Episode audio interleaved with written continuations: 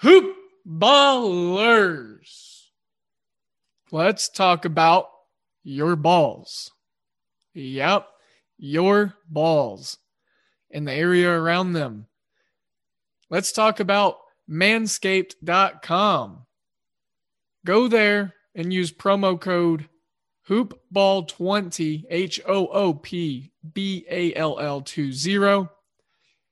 Use the promo code and go check out all the tools they have of trimming the hedges and taking care of your lawn, like the lawnmower 3.0 with a built-in LED light to help you get into those dark dye crevices on the inner parts. Also, the gooch. It is hard to get to the gooch if you can't see it. So use the LED light with the anti-tugless technology on the razor, full long battery life.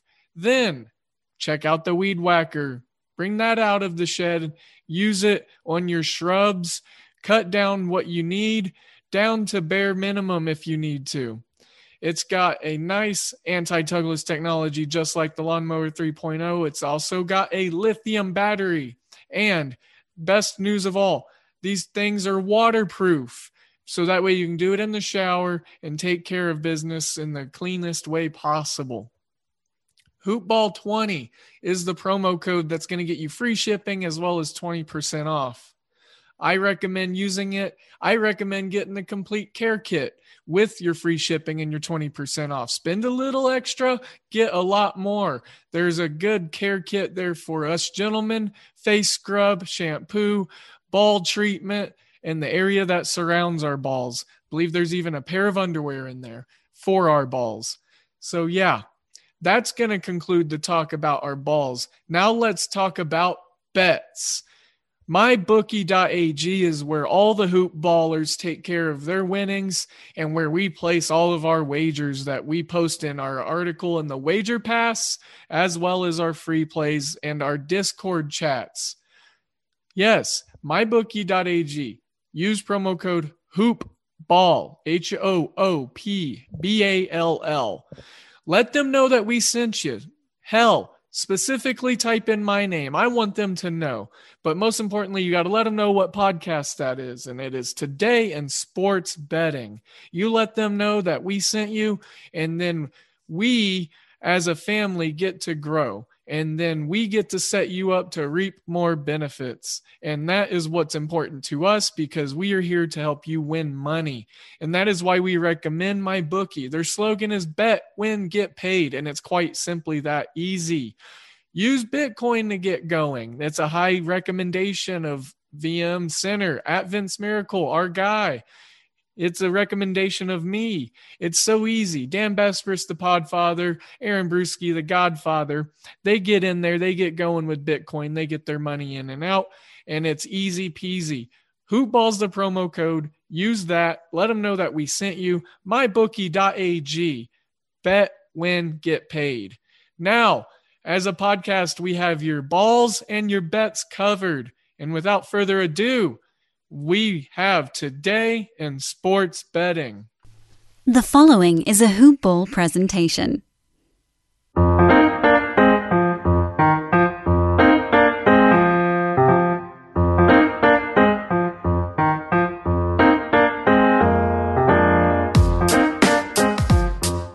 Hoop Ballers!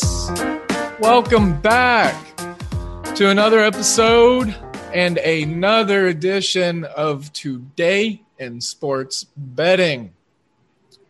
I am your host, Devin Ellington, or at DALE 007 on Twitter. You also need to, well, after you follow me, you got to go check out at Hoopball Gaming and at Hoopball Tweets. The motherboard, the mothership at Hoopball Tweets over there on the Twitter sphere. Hoop-ball.com is the entity that makes this here podcast possible. So make sure you check that website out. That is hoop-ball.com. Check out the free stuff, the fantasy basketball news, tons of off-season and dynasty stuff going on in the forums. We've got lots of articles churning out uh, specific team coverage If you need some Heat news, we got you. If you need Timberwolves news, we got you. So uh, reach out, join the family. We'd love to have you come for the free stuff. Look into the paid product. It's 33 cents a day for a wager pass. That's less than a latte, especially. I mean, even if you live in the Orange County or in expensive parts of the country, 33 cents a day you know that's going to get you I, for example i just submitted 10 plays into this today's wager pass on the afternoon games alone and that's just me so I'm a high volume MLB bettor. We've got Aaron Bruski, the founder, the godfather himself in there with NBA plays. We've got people given plus 400 and 500 uh, home run home run props in back to back days out in the uh, Discord. So I'm just saying it, it, it's a fun atmosphere, and our family's growing, and there's plenty of space at our table. So we got plenty of leaves to put in the table to extend it out. So today is going to be a phenomenal show, and I'm excited for it. Um, we've been having some great guests on the show lately, and I, I just, you know, not to one up the previous guests, but I, I just got to kind of, I got to keep getting these people on and just keep bringing on amazing content creators. And I think I've got a really great one today because, well, I'm a personal fan of the show, and this guy just churns out content like he doesn't do anything else. And it's great, informative content. So I just want to dive right in. It's going to be a baseball heavy episode. You've probably heard of the podcast network Locked On. This fella is a prospect analyst and a host for the Locked On MLB Prospect Show. And then also, Locked on Marlins, the team specific Miami Marlins podcast for the Locked On Podcast Network. He's a writer for At Boardroom. And then I saw this uh, here also, Aram. It, you were a uh, Syracuse, Newhouse, Syracuse alum, correct? Uh, yes, I am. Uh, just graduated about a year ago, and uh, not into a normal world, but it's been a good opportunity through all of this to just be able to keep diving into the content and the projects. So uh, I appreciate the intro and uh, a lot of things going on, but all good stuff. And I'm excited to talk about it. Absolutely. And I forgot to mention justbaseball.com and your name, but Aram Leighton, guys, uh, you got his credentials there. I spilled the can of beans, but he is at Aram, A R A M Leighton. That's L E I G H T O N 8 on Twitter. Aram Leighton 8 on Twitter. JustBaseball.com. It's a website that I've really like to diddy daddly on. You've got some great stuff on there, man. And we were talking off air about the uh, prospect show and how I used to listen to it uh, on work trips and uh, you know just on during flights. So I, the nitty grittiness of the prospect coverage out there, with it being ever changing and with it being you know just so full of information and and things and uh, players and uh, prospects to talk about that I mean, that's got to be a heavy and daunting undertaking, and I commend you, sir. When you need mealtime inspiration, it's worth shopping Kroger, where you'll find over 30,000 mouthwatering choices that excite your inner foodie. And no matter what tasty choice you make, you'll enjoy our everyday low prices, plus extra ways to save, like digital coupons worth over $600 each week. You can also save up to $1 off per gallon at the pump with fuel points. More savings and more inspiring flavors make shopping Kroger worth it every time. Kroger, fresh for everyone. Fuel restrictions apply. yeah, it, it definitely is. And the the funny thing about it was that it was something that I was always doing almost any anyways. I just always had this fascination with prospects and keeping up with the future stars of the game. And as I was doing that, I kind of realized, okay, I'm doing all of this work already, and I have so much information. And my friends that either are coworkers at the Locked On Network would ask me, you know, what do you think of this guy? What do you think of that guy? And I just realized I was like, you, you actually have uh, a little bit of knowledge here that you could potentially be able to share. And uh, so I pitched the idea when I was hosting the Marlins show already to uh, David Locke and then the Locked On Network. And uh, very thankfully, they gave me this opportunity to host this Locked On Prospect show. And uh, it really started during COVID, which seems a bit backwards, right? You're, you're hosting a show about the minor leagues when the minor leagues is canceled. Uh, that seems like that would be a, a tough ask. And it was in some areas. But the big reason why I wanted to do it was you know, we didn't have a minor league season. We didn't have any way to keep up with these players. And fortunately, through my uh, youth in South Florida, playing baseball all the way through high school, and uh, was ready to play in college. Uh, got hurt, shifted over to uh, covering the game at Syracuse. But a bunch of my former teammates were still playing in pro ball from high school, uh, or that I played in summer ball with. And then um, as I broadcasted, I, I, broadcasted in the Cape Cod League, and uh, just was able to make so many connections with players and through mutual friends or whatever it may be. And during COVID, and unfortunately during the quarantine.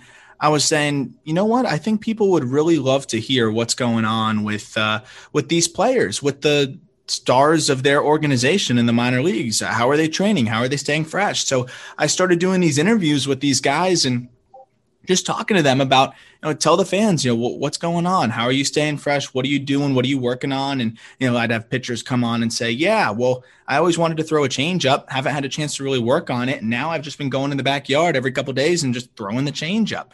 And it was a really interesting way to just kind of hear about how players are using that time off as an opportunity to separate themselves. Now we have a season again and uh, there's definitely been even more interest around the show which has been awesome.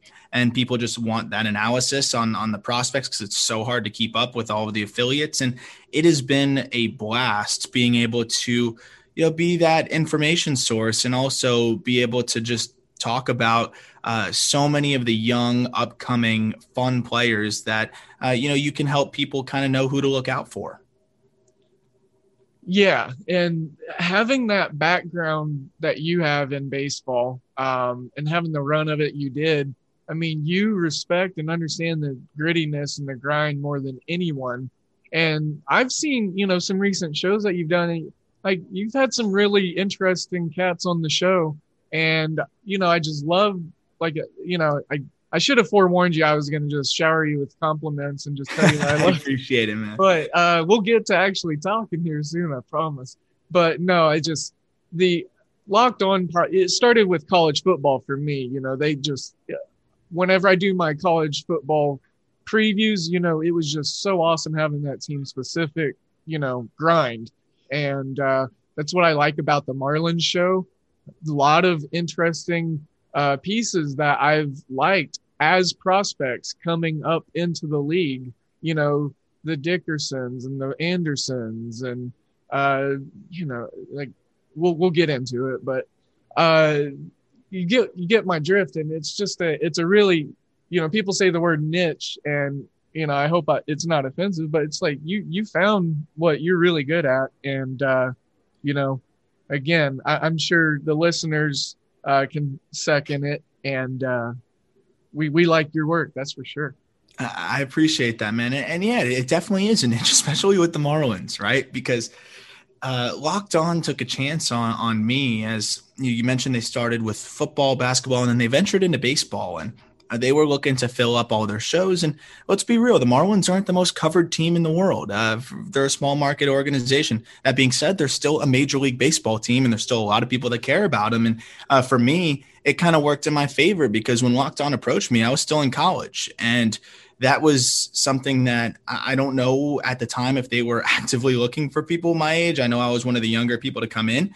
And that was probably because there weren't that many candidates uh, covering the Marlins. And they looked at me and, you know, they thought that they could take a chance on me as a kid. And it worked out to the point where they gave me another show. So it, it's something I'm really grateful for. And you got to start in a niche sometimes. But um, I, I enjoy that, especially with the Marlins side of things. It's really fun because – you you really are able to talk about a team that maybe doesn't get as much coverage and attention as as some of the other teams. And you can kind of play your part in making sure that they do get their their fair shake especially when they make the playoffs last year whether you want to consider that a full season, you know, a real season or not, uh, you know, that that's up for interpretation. But I don't think anybody from LA uh, and from the West Coast is saying that that season didn't count. Right? They won the World Series. For the Marlins, they won the playoff or they made the playoffs. Excuse me. And um, that was a really exciting time. And to be able to highlight that and discuss that and talk about what was going right for the Marlins, I think was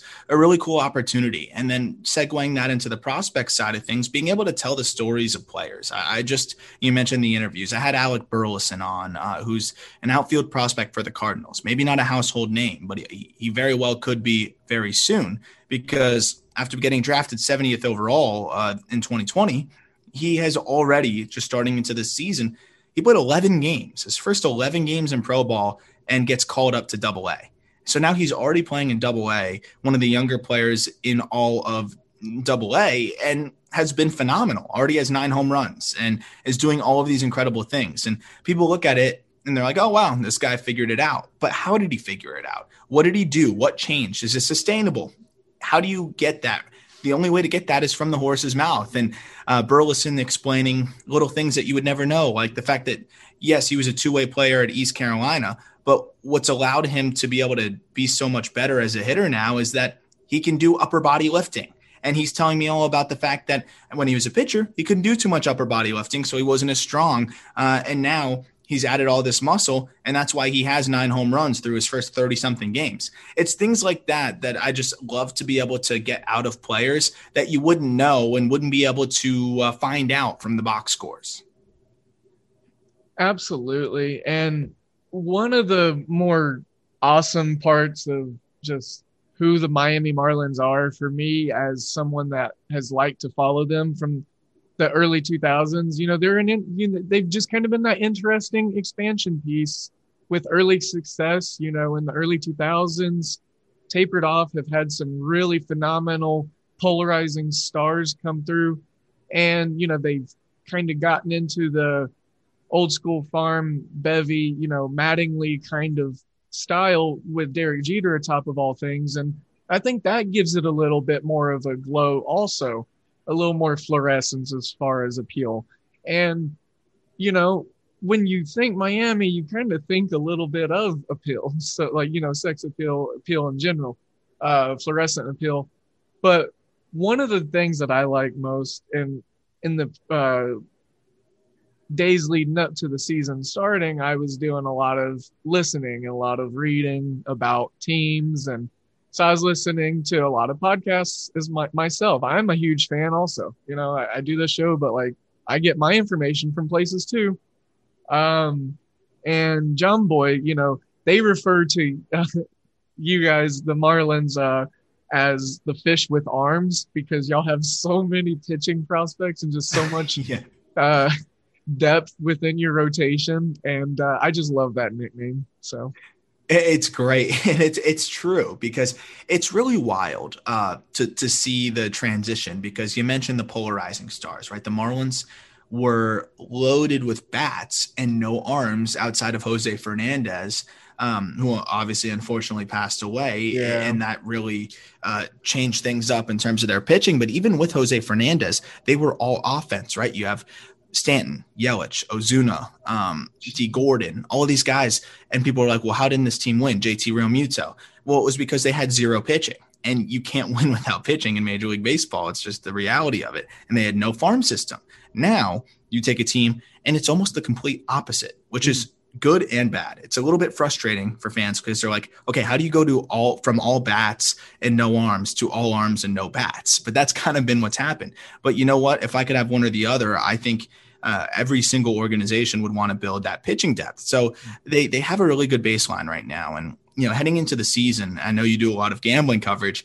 Uh, I gave out on uh, Locked On Prospects and Locked On Marlins. I said Trevor Rogers this guy is going to be a rookie of the year finalist. I couldn't even find a line on him. I wanted to put 10 bucks on him to, to win whatever, and I couldn't even find a line on Trevor Rogers. He's probably the favorite right now. Uh, he's been dominating, and, and, that's been a huge boost for the Marlins. And they have young guys. Uh, all of these guys are under 25, 26 years old. Sandy Alcantara, he's 25 years old. Pablo Lopez, he's 25 years old or younger. You also have Sixto Sanchez waiting to come back. And then all of the guys in the farm system, so many top prospects that have a high ceiling pitching wise. It's it's a really good situation for the Marlins. What they need to figure out now is how are we going to get some bats to really supplement everything. Jazz Chisholm has been a pleasant surprise um, and has been really, really good. And he is making his own case to be rookie of the year. But outside of him, they haven't had that much success uh, when it comes to developing offensive talent. And that's going to be the challenge for this team and will be the the one thing that they uh, need to be able to do to have this all kind of work. And it's ironic that Derek Jeter, you know, Derek Jeter led team is struggling on the offensive side of things, but uh, I will say that Jeter handpicked Jazz Chisholm. Uh, they traded Zach Gallen for him straight up. That was an interesting trade, and they gave up a lot. Gallen's a talented arm, uh, but you know it, it, looks like it's working out, and um, that's something that the Marlins now that they need to shift their focus onto the offensive side of things and see how they can start to uh, start to fill out that lineup a little bit. They have some prospects, but so far the track record hasn't been phenomenal with uh, developing those guys. Yeah, and Jazz Chisholm, you know, well, it, it, speaks volumes about having two guys tossed in the ring, you know, their hats tossed in the ring about, you know, rookie of the year on one team. But Jazz Chisholm is definitely, and you said it, hit it right on the head, is definitely like a Derek Jeter kind of guy. And the pleasant surprise of his offensive game being a little bit ahead of what, you know, we thought it was going to be coming into this season, uh, you know, that I think it speaks volume maybe to Jazz's pedigree and, uh, you know, I've enjoyed watching him play, and he's obviously a prospect that a lot of us was really looking forward to seeing. You know, just some other rookies that I'll throw out there, uh, different leagues or just in general. But obviously, Akil Baddoo has been having a really dominant, you know, kind of just comfortable approach to the plate as a rookie. And then also, uh, you know, he's he started off crazy hot, and he probably won't get there uh, so we this may not be worth mention and uh, maybe a little moot, but uh, Yermin Mercedes, uh, Mercedes, but you know he, he, broke a couple historic records uh, early in the season, has obviously tapered off and uh, all that good stuff lately. But impressive rookies throughout uh, the majors, but Miami, y'all got a lot of talent. Yeah, you know, it's funny. The Marlins actually called on Mercedes uh, in the offseason, and we're looking to potentially trade for him. And uh, a deal just didn't quite fall in place. Mercedes, you mentioned, he has tapered off, no doubt, but he has been one hell of a story for them as well. 28 years old, rookie, and just putting it together now. Uh, even if he's hitting more at the rate he's hitting now, he's still been a really, really solid ball player for him. And he's still hitting 280. He doesn't strike out much. He offers some power, and uh, he's a guy that you got to see how he makes that second adjustment. I always say that with prospects and young players is a lot of these guys will come out hot and then they hit a little bit of a wall and that wall is hit because people our teams start to find out you know how to pitch to you and, and how to uh, cater towards your weaknesses that's just only a natural progression. But what really separates the stars from the flash in the pans or the guys that start hot and never quite get back there is that second adjustment. It's not that initial adjustment to the major leagues, it's adjusting to how the major leagues adjust to you. And that's what I always talk about. And I think Mercedes will be able to make that adjustment. I think he's going to kind of get back to a middle ground from what we're seeing now and what we saw out of the gate. Uh, he's just going to have to figure out a little bit more of how he's being pitched to. I, I highlighted Mercedes actually last year, which is funny because uh, I, I would, did not have the guts to put money on him to win Rookie of the Year. I'll tell you that. But I did really like him as one of my underrated prospects. And one of my underrated prospect episodes, I highlighted Mercedes because I really like his approach. It, it's not really what you see in today's game anymore, uh, where he takes his hacks early in the count. Don't don't get me wrong. He he will take a big swing, but with two strikes, he spreads out, he chokes up, and he's just looking to put the ball in play. And you don't really see that today. And that's why it's amazing. He only has 42 strikeouts and 238 plate appearances because with two strikes, he's spreading out and he's just trying to put the bat on the ball. And there's something refreshing about that. And uh, we saw something similar with Jazz Chisholm. Chisholm was a big swing and miss guy, and he could still cut down on the strikeouts a bit. But what he has really done is that with two strikes, he's content with hitting the ball hard on the ground somewhere and uh, hoping it has eyes because he's a really good runner. And that's something that he's been doing a lot more now, too.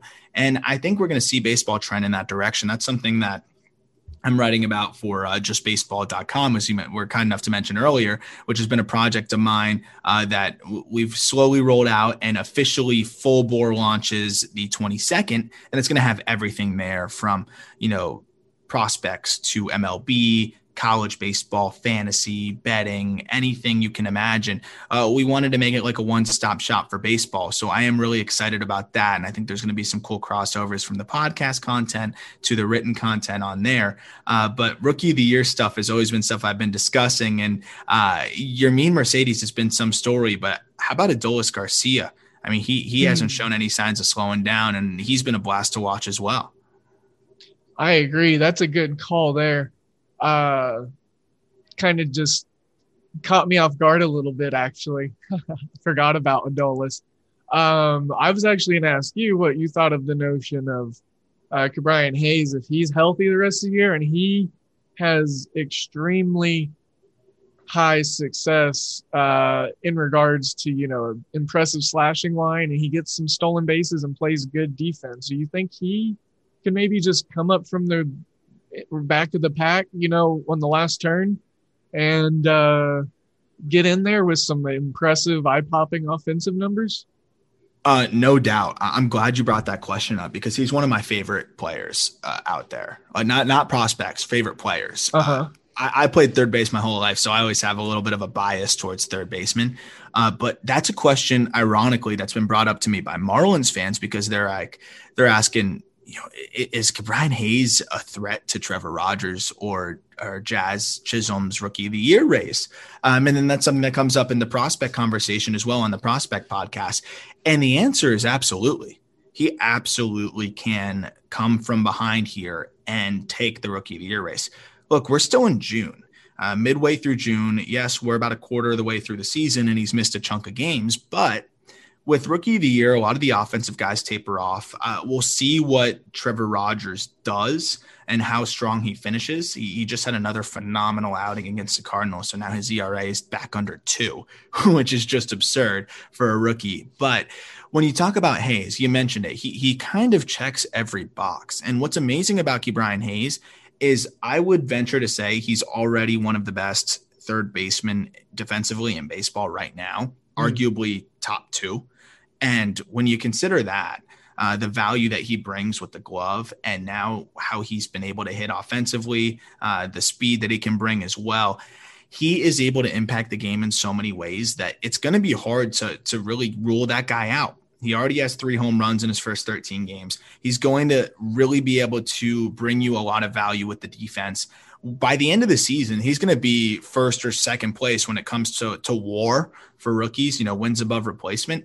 And the wild thing was, even in 2020, he only played 24 games for the Pirates, 95 plate appearances, and he was at the top of his entire team in war. So he had teammates playing more than double the games, and he was producing more value, more wins above replacement than all of his teammates. I think that kind of shows you uh, just how valuable this guy is beyond just the, the, impressive slash line, as you mentioned, just the defensive value, the base running, just everything that he does when when I look at Brian Hayes, I think we could be looking at uh, one of the best, if not the best, third baseman uh, in, in, the next five years uh, that baseball will have, and he, has got that kind of star power. Yeah, I was really bummed when he had to start with a little bit of an IL stint at the beginning of the season. Oh, that one hurt me. that was I, one of those that really hit hard. Right, and it just it, it was like, man, I was really looking forward to. He was pretty much the only thing I talked about in the Pirates preview that I wrote for the uh, for the uh, base, you know, the season wagering and just overall, you know, overview preview of the uh, upcoming baseball season for hoopball. and the preview articles. So the Pirates obviously don't have a lot going on right now. So if he's able to just stand out astronomically and create a ton of production, then obviously he's got to get some looks. And I think he's got a great chance to. And, uh, you know, the kid I think has MVP pedigree um, at some point in his career. I mean, he just like you like you said. I mean, the boxes are there. Um, I've got Chapman and Arenado up there, obviously. Um, I, I was listening to your broadcast and he he he said Machado as his second best third baseman, and I, I completely disagreed with that. Um, so yeah, no, I'm really high on him also. I, I think I just I really like Chapman and Arenado because they're comfortable as the best third baseman in the majors, obviously. Yeah, I mean, you can't go wrong. Chapman is probably one of the best we've seen. Um, and, and, it's just amazing to see what he can do with the glove. He's struggled with the bat, which is ironic. So much. I was just looking at his numbers. Yeah. Oh my gosh. And it's been it's been tough to see. And, and I think when you look at Ke'Bryan Hayes, he's just a, a better all-around hitter. And yeah. I would have said that even if Chapman wasn't struggling, just mm-hmm. because Chapman, you know, hits for power, but doesn't quite have that bat to ball skill that Hayes has. I mean, Hayes really has doesn't strike out much at all. He never struck out more than 20% of the time throughout his entire minor league career. He walks a good deal. But the reason why I, I think he he could be better than those guys uh, is, of course, the well-roundedness offensively. Machado, he's great defensively as well. But when I look at Hayes, I see a guy that really could could be a platinum glover you know, yeah. that, that wins a gold glove almost every single year. And that's what Chapman did. So I think you could be right there with Matt Chapman defensively. And then you're getting way more from him in the other aspects, right? The speed, the ability to hit for average, the power. That's that's something that Chapman has. But uh, I really think that that's what we could be seeing from Ke'Bryan Hayes, and that's why I think he's on a fast track to being one of the best third basemen in baseball. And it's great for the Pirates because they don't have much else uh, to look forward to uh, right now. But I, I, do like some of those prospects in, in, that system as well. But yeah, Hayes Hayes is a breath of, a breath of fresh air, excuse me, and um, there's just a lot of young talent in this game right now. That, that's the great thing about baseball is I do think it's in a it's in a good spot. We talk about Jazz, we talk about Hayes. Fernando Tatis, Vlad Guerrero Jr., who's really potentially looking like he could win a triple crown. Yeah. Like there, there's so much young talent. Juan Soto, Acuna, all these guys are under 25 years old. Baseball's in a good spot. Just hopefully they uh, market them properly, and um, you know th- there's going to be a really nice wave here of young talent, and, and it's not done coming through. I always like to see the layers to baseball and how it changes a little bit you know, through a course of four year spurts. But uh, one play a quick little game on Matt Chapman's stats. So I'm going to just, you know, say three categories and I'll have you guess what you think is the higher of the three that he's accumulated the higher number in. RBIs, runs, and walks. Oof. Oh man. Um, that's a good one.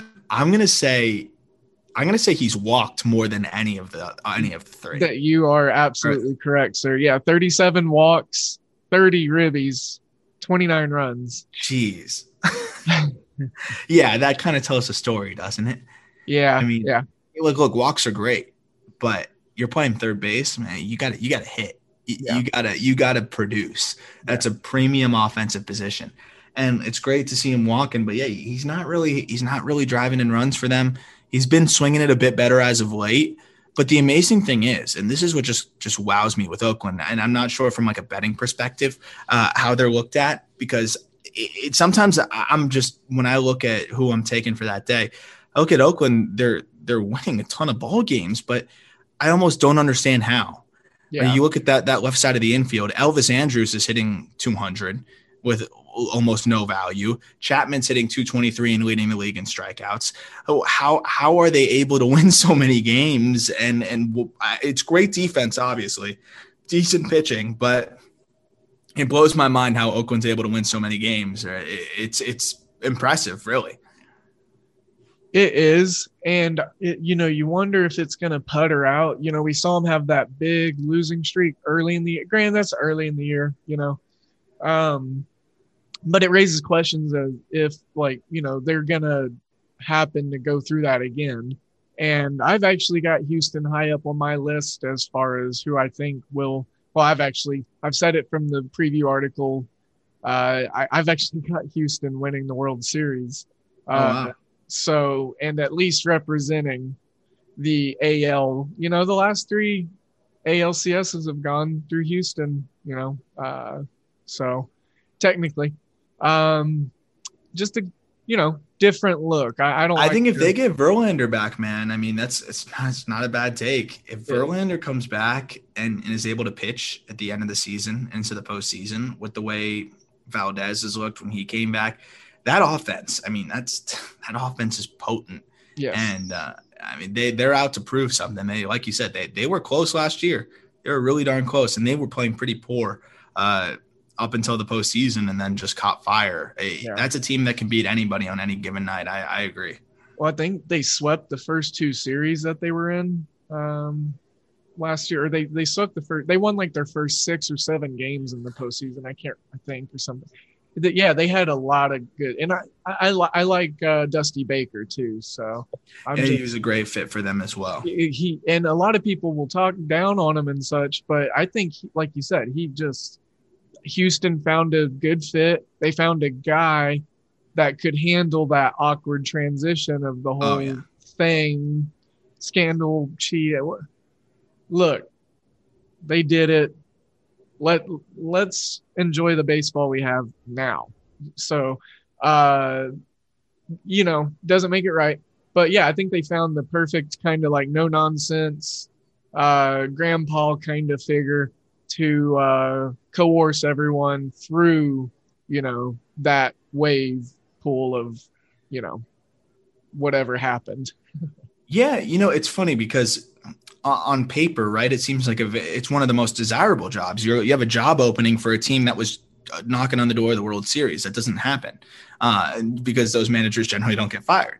Uh, you have you have a job opportunity for a team that's as talented as you're going to find uh, that is looking for a head coach or for a manager, excuse me. And uh, that's something that you don't generally find. But what made the job undesirable is the things that you mentioned, the obvious, right? That nobody wants to deal with the PR nightmare that is the uh, Houston Astros after that whole scandal. But Dusty Baker doesn't care, right? Like he he takes all that stuff on head on and and was advocating for his players, even though he was no part of that cheating scandal. And I'm sure deep down knows that it was wrong.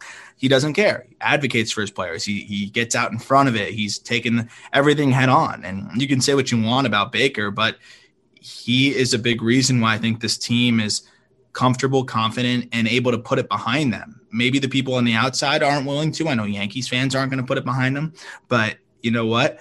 Dusty Baker has kind of led them, like you said, and is kind of taking those bullets for them and is letting them move through it. And again, whether they're cheating or not, this is one of the most talented teams in baseball, and they show it on a daily basis. They do. And they showed it while crushing my under bet by a hook last night on that Grandy by Jose Altuve. Ugh, oh, that man. just sucked. They shouldn't even gone to extra innings, but Extra um, innings nowadays is is a killer for over under or for unders. It's great for overs, but yeah, with the new extra innings rule, uh, it, it's terrifying.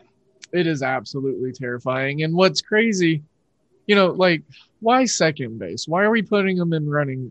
You know, a runner in scoring position. Let's just start him on first. That's the first base. So what? We're skipping first base. Like, like what are we teaching our young men? Like skip first base. Like don't don't try to take time to get to first base. Just try to go straight for it. I, I guess that's all right to teach, but I, you know, I, I agree. You know, I, I, like the rule in general because now when I go on it and go to see, you know, if I'm on the MLB TV app, um, and, and it might be unpopular. I know a lot of people don't love the rule, but for me, it's like I look at an all star or I look at an extra inning game, excuse me, and generally before I'd be like, ah, do I want to watch that? It's going to go 14 innings.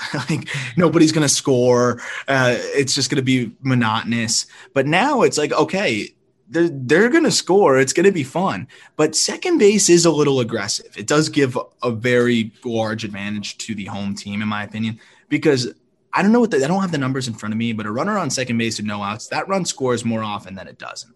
Runner on first base, nobody out, the run scores pretty frequently, but it's not this almost guarantee.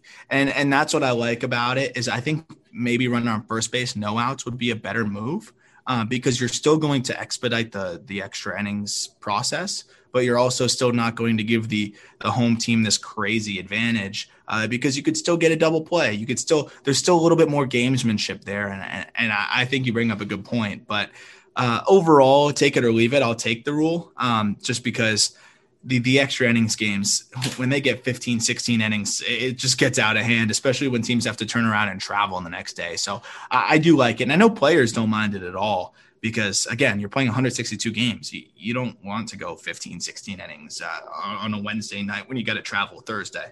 No no no. And i'm so glad that you brought up the double play because that was going to be the hill that i was going to die on and that i'm hell-bent on you know supporting. I you know I love defense. You know, we spent a good time about talking about, you know, good defensive third baseman today, just, you know, and I, I, I like defense. So it's like, if we, you, you hit it right there on the head. And I, I kind of chuckled to myself when you said the double play dynamic because it, it gives the chance uh, or gives the pitcher a chance to showcase, you know, a skill, you know, like, okay, I'm in the pressure cooker. I can, uh, cultivate a double play here. Like it, it forces the pitcher to make a pitch or two. Um, we also get the dynamic of a bunt. You know, we're going to get the infield tested. And what's more exciting than getting a double play when you absolutely need it? Or getting that first punch out and then punt, you know, getting a double play. And then, like you said, it's still going to expedite. Um, and I think with as good as the professional hitters that we have in the majors, um, second base, a definite, definite egregious uh, gesture. But first base, I think, would definitely have a lot more of my interest. Yeah, I mean, as a hitter, think about it, right? You're up at the plate runner on first base, no outs, and extra innings, you're thinking, okay, I really got to find something that I can lift to the outfield. The one thing I can't do is hit a ground ball. So you're more challenged at the plate. But if I'm a hitter with a runner on second base and no outs, especially a left-handed hitter, it's a dream scenario. You don't care okay, what you get down. You're telling me all I have to do is ground out to second base and yeah. I did my job. Like that's the that's the most desirable situation ever. So it just shows how different it is. Where the runner on first, you the one thing you don't want to do is ground out. Runner on second, the one thing you do want to do is just yank a ground ball if you're a lefty, or just hit a ground ball the other way uh, if you're a righty. It just shows you how different these scenarios are. Yeah, and it, I think it would open up even more analytics for us, obviously. So uh, it'd be something even more fun to break down. Uh, I mentioned I wanted to talk with you a little about some past Marlins teams and players. I just wanted to, uh, you know, because you grew up, like you said, you were over in that area. So maybe you uh, got some fun, different names that to throw out there that maybe the casual baseball fan might have forgotten about over the years that played for you guys. Uh, I obviously I'm going to start with an obvious just choice here in Dontrelle Willis. Um, My all-time favorite. You know, like just the snap on his ball and the way he came off the uh, mound. Um, I loved using him in uh, MLB. Oh, what it was like 2007 or something. To that, it was an old game. Uh, but I loved using him on there because he he was a lefty and uh, just real powerful, real powerful. That crazy leg kick, that leg that kick, yeah, leg kick, yeah. And you know, it was a tough story just seeing him fall off a little bit after after the Marlins uh, moved him to Detroit. Detroit. But you know, when he was with the Fish, Cy Young runner up in 2005, and that was the year that really stands out to me, where he was just unbelievable. He had five shutouts. He was just so much fun to watch. And he played the game with so much passion. He's a lot of fun to watch now on on Fox, where he's a great commentator. But the other thing too is he played a big part in the Marlins 2003 World Series. It was two young kids that got called up later in the season that played a huge part in that World Series. It was Dontrelle Willis and it was Miguel Cabrera.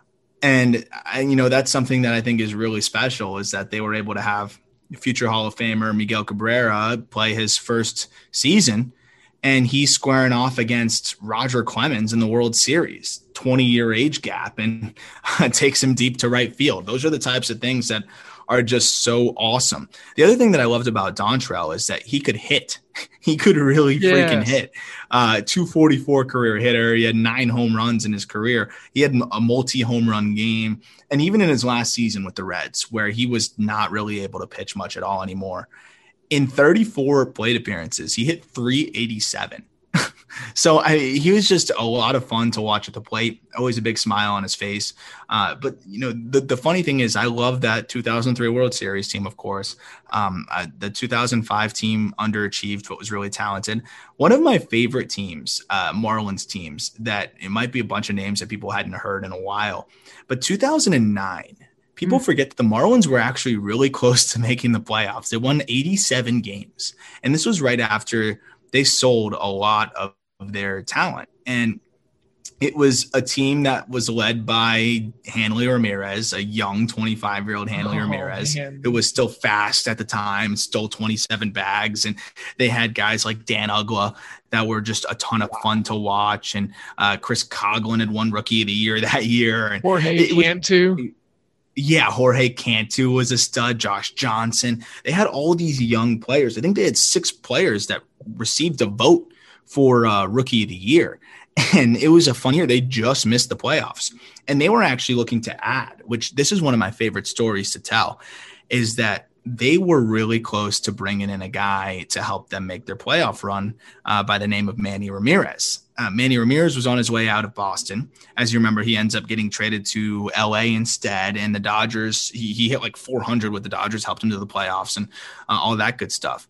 The Marlins were looking to make a deal for him because they could smell the playoffs and it had been a while since they'd been there. And there was a little hang up on the deal the Red Sox wanted one of the Marlins' uh, power hitting prospects at the time that was still a year away from the big leagues, named Mike Stanton, of course, now known as Giancarlo Stanton. But the Marlins said no deal, and uh, that was the hang up in the deal. They they wanted uh, Stanton for Manny, you know, for Manny, and and that just wasn't going to happen because the Marlins knew they weren't going to extend Manny Ramirez, and so they weren't going to give up their young talent for uh, for a rental. But it was just a really fun team at the time and just to see for me as a kid after 2003 i was young and it felt like forever those six years after that uh, to see a competitive marlins team again uh, it was a lot of fun. And, and a little fun fact about that team as well is that's the only infield in baseball history to have the entire infield hit 25 home runs or more which is kind of a crazy stat. Mike Jacobs hit 32, Dan Uggla hit 32, Hanley hit 33, Cantu hit 29. Um, and that's the only infield to ever do that. That is, uh, wow. I was not expecting to learn that today. But I, uh, I'm sitting here looking through the roster and, you know, Anibal Sanchez was, you know, in there, Chris Volstad, uh, Cameron Maybin, yeah, uh, he came over and that Miguel Cabrera trade did not pan out. Yeah, man, yeah, that's that's really really. And then uh, I forgot about Ronnie Paulino too. You know, he was there for a little bit. Uh, Paulino, yeah, yeah, yeah. So, well, that's pretty neat. Uh, see, that's the kind of stuff that I was hoping that we would get into. You know, just by me letting loose of the range, was letting you talk about something you know a lot about. You know, because I'm an overall just baseball nut and I loved the early 2000s in baseball and I feel like a lot of folks from like 2006 to 2010 like we just kind of forget about that gap of baseball. It was kind oh, of weird sure. and speaking of weird the just Cy Young voting and this will tell you like you you mentioned Dontrelle D Train being uh right behind the f- first place winner in the NL and I just want to run through the top votes here I've got up on Baseball Reference. Do you know? Do you recall who won that that Cy Young for the NL in 2005? Oh gosh, that's a great question. I I didn't. I think I, I think oh I think I know who it was. I am it wasn't Wainwright. It was probably it was Chris you were Carpenter. very hot. Yep, yeah. I was gonna say you were very hot. Chris Carpenter, Chris uh, Carpenter. 21 and five on the year. He had uh, seven complete games, but so did Dontrelle Willing, uh, Willis. Sorry. That'll Uh, never happen again with two No. guys with seven complete games. Um, and so 241 innings pitched, uh, 213 strikeouts, only NL pitcher in the Cy Young voting to have over 200 uh, strikeouts. So yeah, just a, a 1.05 whip and a 0.88 K to walk rate, or, or sorry, K to innings pitched uh, ratio. So Roger Clemens under D- Dontrelle Willis, and then I I knew Roy Oswalt should have been in there somewhere, and he was. Him and Roger Clemens, both for the Astros, got some votes. And then Chad Cordero of the Washington Nationals, and then Andy Pettitte of the Houston Astros. Oh my gosh, that you forget about that rotation, right? Clemens, Oswalt, and Pettitte, Pettitte. Yeah. and that Yeah. team, that team didn't win anything. No, they didn't. Um, they they even had some other pieces uh, in that in that pitching staff also. All right, so this now where it gets really funny is the AL Cy Young. Okay, uh, so I was curious because we were talking about Dontrelle Willis and being in the NL uh, Cy Young conversation in 2005. Um, do you want to take a stab at who the 2005 AL Cy Young winner was?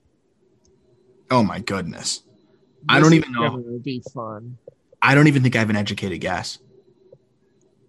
It okay. Uh, so it was Bartolo Colon. Oh my gosh, with Oakland. Uh, I'm pulling up the voting and everything now. I can't remember who he was with.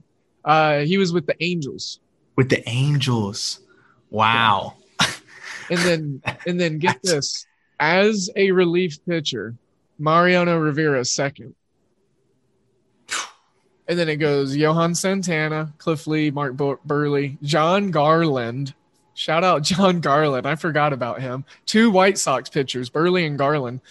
Kevin Millwood. It shows you how much pitching has has dominated the game now, right? I mean, Right. you look at these names of like the finalists and their numbers. Most of these guys are averaging less less than a strikeout per inning, and now you're not sniffing uh, the top five if you're not striking out more than a batter per inning. Uh, that's wild. Bartolo Colon. That's that's a good trivia question to stump people. Yeah. Uh, With Bartolo- 17 percent or 17 first place votes, no other pitcher had at least 10. Well, and it kind of shows you how much more because I just pulled the numbers up now. It shows you how much more they cared about wins back then, right? Yeah. Because he had, he had a 3.48 ERA and he edges out uh, Johan Santana, who had a 2.87 and Yeah. had almost 100 more strikeouts, but just because he had five more wins, it, it's Oh, amazing. I- Cliff Lee at 18 and 5. yeah, it, right. It, it's amazing to me. What I love, I love looking back at these uh, awards and just seeing how much the game has changed. The other crazy thing to do is if you go and look at the early 2000s MVP awards and see the kind of seasons that guys had that didn't even really get a big vote share for uh, for MVP, where you'll have guys hitting 45 home runs and they get no first place votes because everybody was hitting 40 home runs. Uh, that that is always a wild thing to see too. Speaking of random guys getting MVP votes, Bobby Abreu got some in 2005 for the NL MVP. I just, you know, I hadn't seen that name in a while. And then it was right next to Dontrelle Willis. Dontrelle Willis was actually 11th in MVP voting for the NL that year, too. Yeah, he had a special season, man. It, it was it was a lot of fun to watch.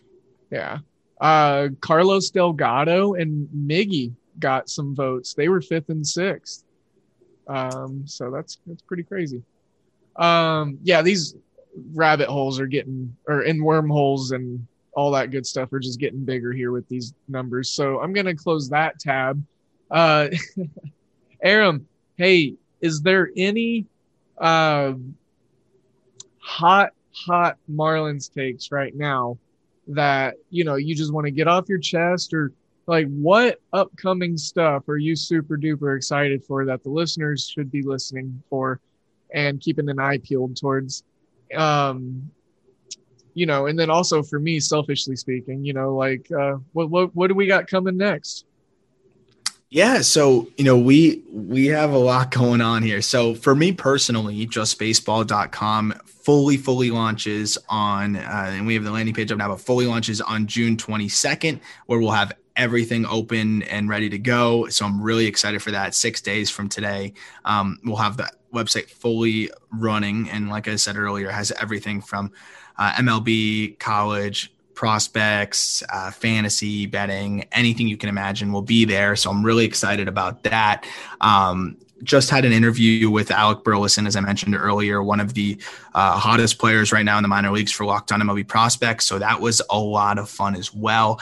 And then on the Marlins side, uh, just just keeping up with the ball club, right? I'm doing a, a lot of uh, series previews where, um, and not necessarily talking about the the betting side of things, but um, with the series previews that I do, very deep dive into the numbers, and you can kind of take your own, uh, take your own, or have your own takeaways from what I discuss and what I'm looking at with uh, how the Marlins match up with each team, and uh, you know what it means for the ball club. I am excited. The Marlins did just call up Jesus Sanchez, who's been uh, one of the best hitters in the minor league so far this season. Was just mashing the ball in AAA. So interested to see how he's going to do uh, for them in the outfield. But he was just raking uh, so far this season. So that'll be really fun to watch. But uh, it's going to be a, lot of content coming out. And uh, for the Marlins, their pitching is as good as anybody's if they're healthy. Sixto Sanchez will be on the mend. Uh, they've got some prospects that'll be coming up again soon. So I'm thinking the Marlins are, are going to be able to compete pitching wise. I'm just really interested to see how they decide to put it together offensively. But I would say don't sleep on a team that has the pitching that the Marlins have. And uh, uh, it should be fun to see how things go moving forward. Absolutely. The fish with arms.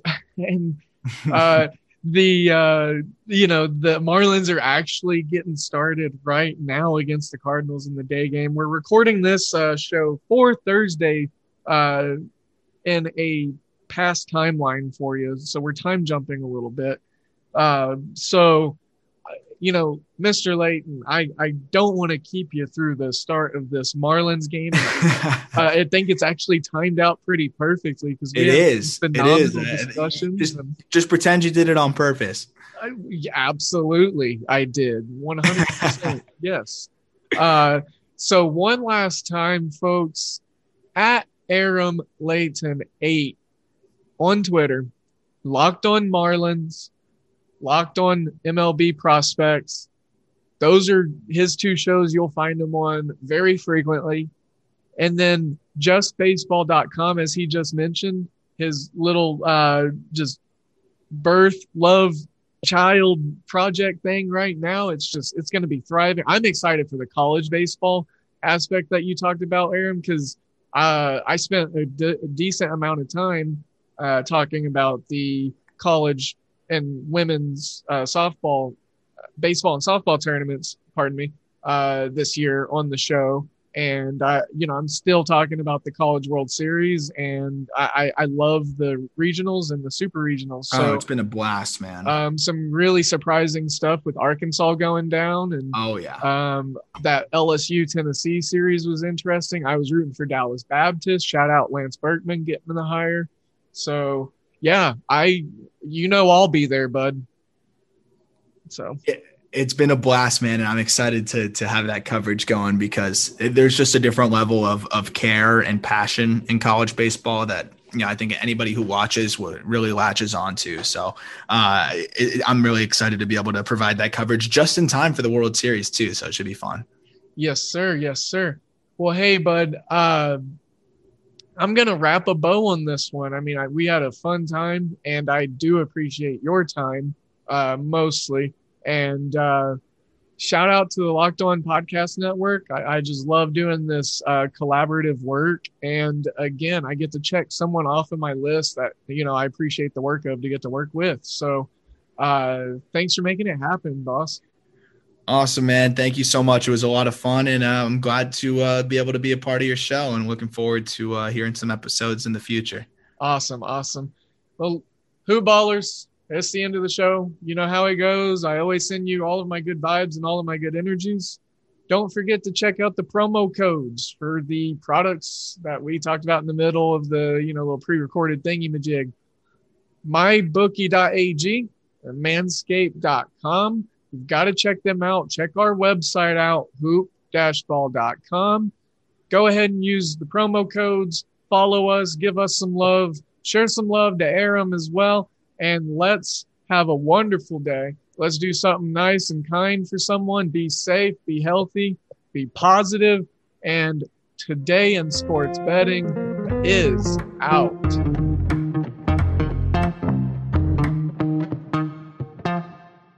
This has been a Hoop Ball presentation.